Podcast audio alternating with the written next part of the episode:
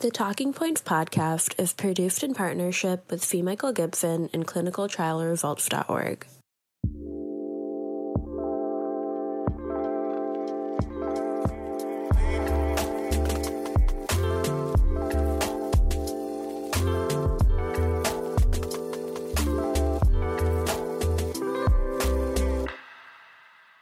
Dhananjay Lakkareddy and Mike Gibson coming to you live from TCT 2021, and we are talking about the Amulet IDE study, looking at device-related thrombosis, a randomized look at it for the Amulet device versus the uh, Watchman device. Tell us what you found, DJ.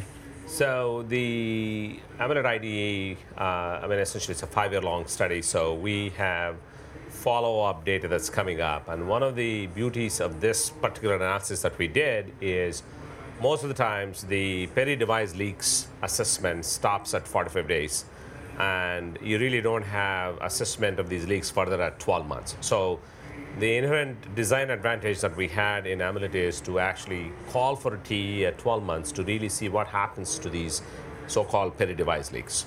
Right, I mean, it's quite very well known from the Watchman 2.5 experience with both Protect and Prevail you had anywhere from 40 to 50 percent leaks, depending on definition of the, of the of the leak, right? And leaks that are more than five millimeters are considered to be significant per the historical definition. But as the devices got better and as the technique got better, we got very familiar with this. Our definition of what is considered to be a significant leak started coming down. And there is also a good clinical correlation. A, couple of good recent papers clearly define that any leak that's more than three millimeters can have significant impact on increased risk of TIA strokes, as well as other clinical, uh, relevant clinical uh, uh, adverse events happening in these people.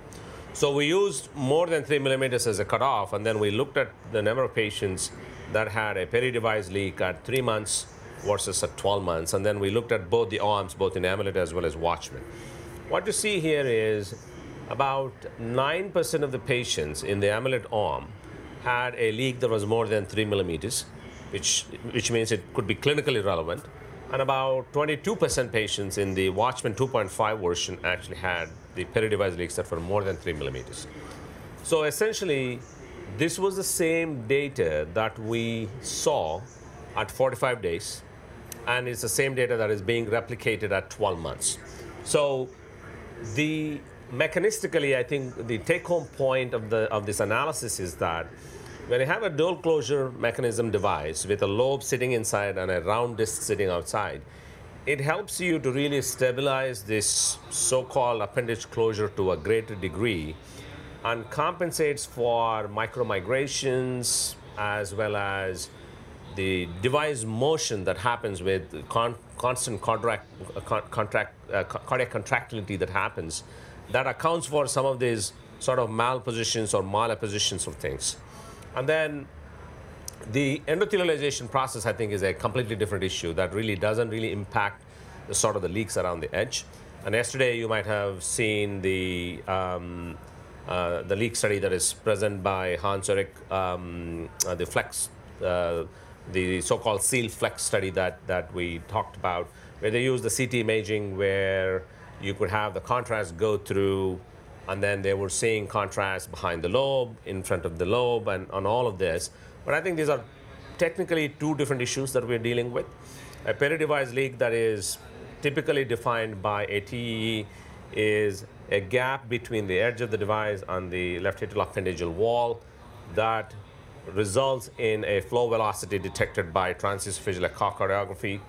Whereas with the CT scan, you can always have a little bit of contrast seeping through the central portion of the device, resulting in filling of the contrast behind. And so that really doesn't have any sort of implications in terms of overall peri-device leaks. So there's a bit of a confusion. So, yeah, there is a lot of confusion. So on that. intra intra device leak through the device itself is going into the appendage, but there's no egress of thrombotic material that Coming can out. cause a stroke or two. That's different than a paravalvular leak where something could come out. I, I think you got it, you nailed it perfectly on that because anytime you have a big gap around the edge, that is where you have the opportunity for a clot to really egress out and, and cause embolic events. Whereas contrast seeping through a mesh doesn't really have much of any implication in terms of the Right. clot coming out. Now, what about device-related thrombosis? Did you look at that? We, I mean, the device-related thrombosis in relation to uh, peri-device leaks, there was no correlation. But in general, the um, Watchman device had more uh, device-related thrombus than the Amulet, on, the Amulet device. And this has been shown both in the Amulet IDE and subsequently, I mean, even the, the, the Seal Flex study also had a slightly higher rate of things. And I'm sure uh, there are other studies that will be presented tomorrow that may show us what the trends look like. Um, so I think, in general, the smooth, larger, rounder uh, disc in the dual seal mechanis- mechanism devices like the Amulet provide you a much better, smoother surface that I think minimizes the risk of device-related thrombosis than a single closure mechanism device where the device could be compressed and there could be a lot of structural things that could play a role in it uh, that could contribute to these additional DRTs that we have seen in those. And how long are you going to follow these people? What can we expect to These, see? these people are followed for at least five years. Five years. Great. Thanks for joining us today, DJ. Thank. And thanks to all of you for joining us here live from TCT 2021.